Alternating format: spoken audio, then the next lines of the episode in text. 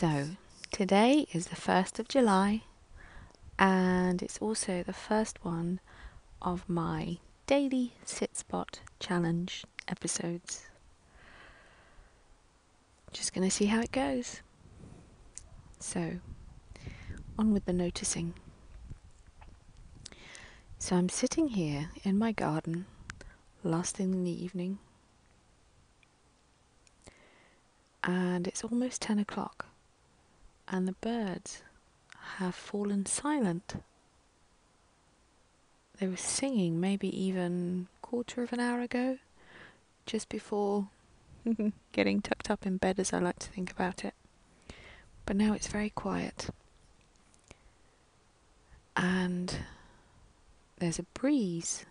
It's quite a strong breeze. So above me, I'm sitting in a chair underneath it's not a Leylandii tree, but it's that sort of variety, but they don't grow as quickly. There's a slight overhang, and I can see the outer branches of the tree just swaying above my head, and in front of me I can see the tops of the beans on their wigwams swaying gently, and just in front of those, the tops of the corns also swaying in the breeze. And as I look out further away from me, I can see the long grasses on the periphery of the garden and around the pond swaying, looking really pretty.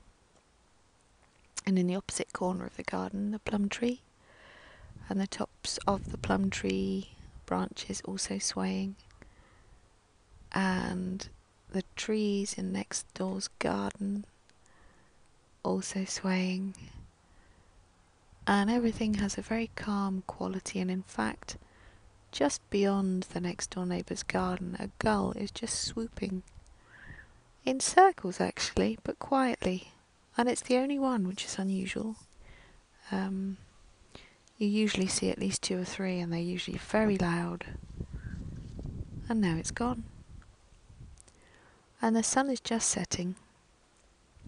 And as the gull has taken my eye into the distance, I can see that the sky just down behind the fence is pink, and that colour kind of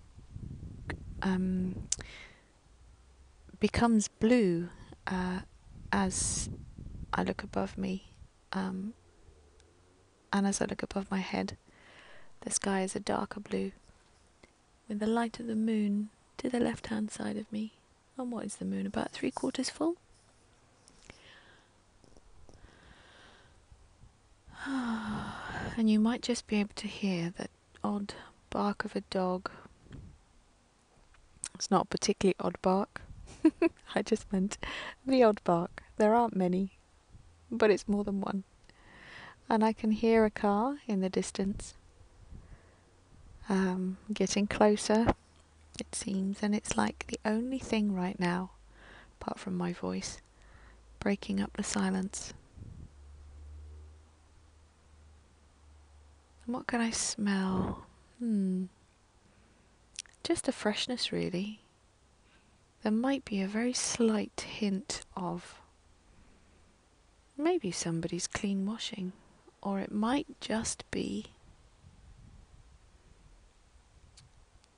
the remnants of the honeysuckle. There are still a few flowers left open, so it could be that. And as I look around, I also see the big white daisies just beginning to open, and the colour reflecting the white rose not far away, which has been in flower for some time. And next to the white rose, and this is a bit random, the teasels also just coming into flower. So their spiky heads, which are not as spiky as they will be when they dry, are just developing the purple, tiny purple petals that they get, which bees and other pollinators then flock to.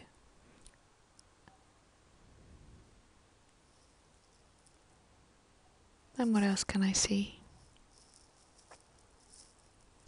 I also see the pink flowers on the lamb's ear plants, which escaped where they were planted a few years ago. I can't even remember where that was, but now they are kind of hanging out in the veg patch next to the tomatoes, which are still quite small,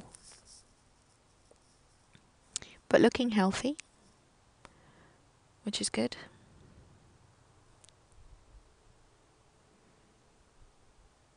And I can feel the breeze on my face, and I'm nicely wrapped up in my jacket and my fleece.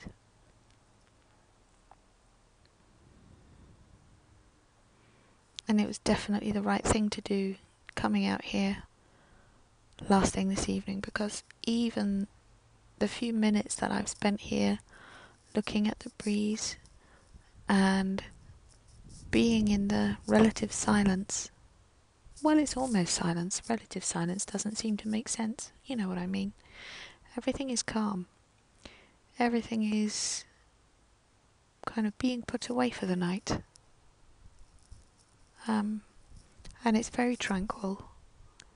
And I feel restored after what's been quite a hectic day, actually. Not a bad day, just a slightly hectic one.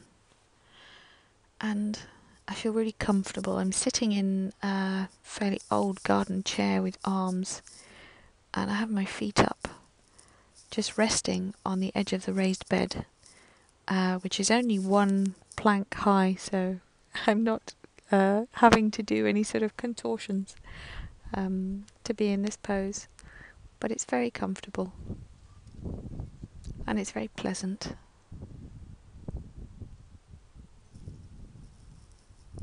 And as I sit here, I wonder how many more harvests of the raspberries we'll get, because there have already been a couple, and I really hope that they will last until Friday, when I get to see my family, who I haven't seen since Christmas. But that's a happy thought that sprung into my head while sitting in this lovely place, which I really love.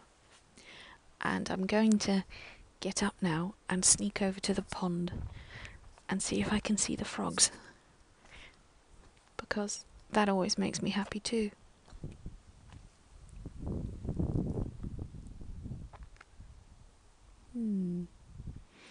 They're usually very well hidden.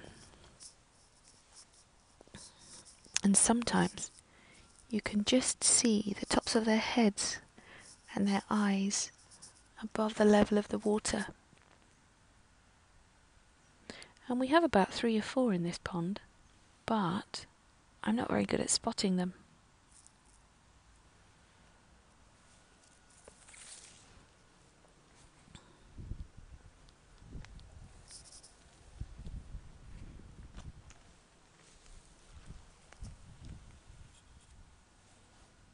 No, I can't see them yet.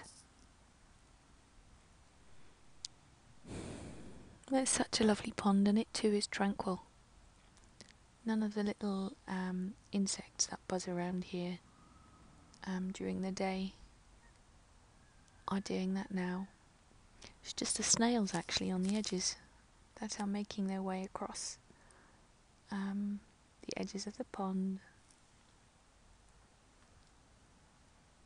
And everything else is still.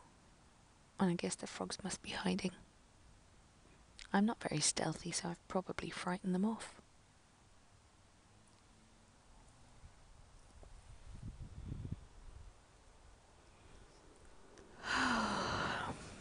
So, I don't know how long that is, but I'm going to end it there and call that a successful sit pot practice for day 1. So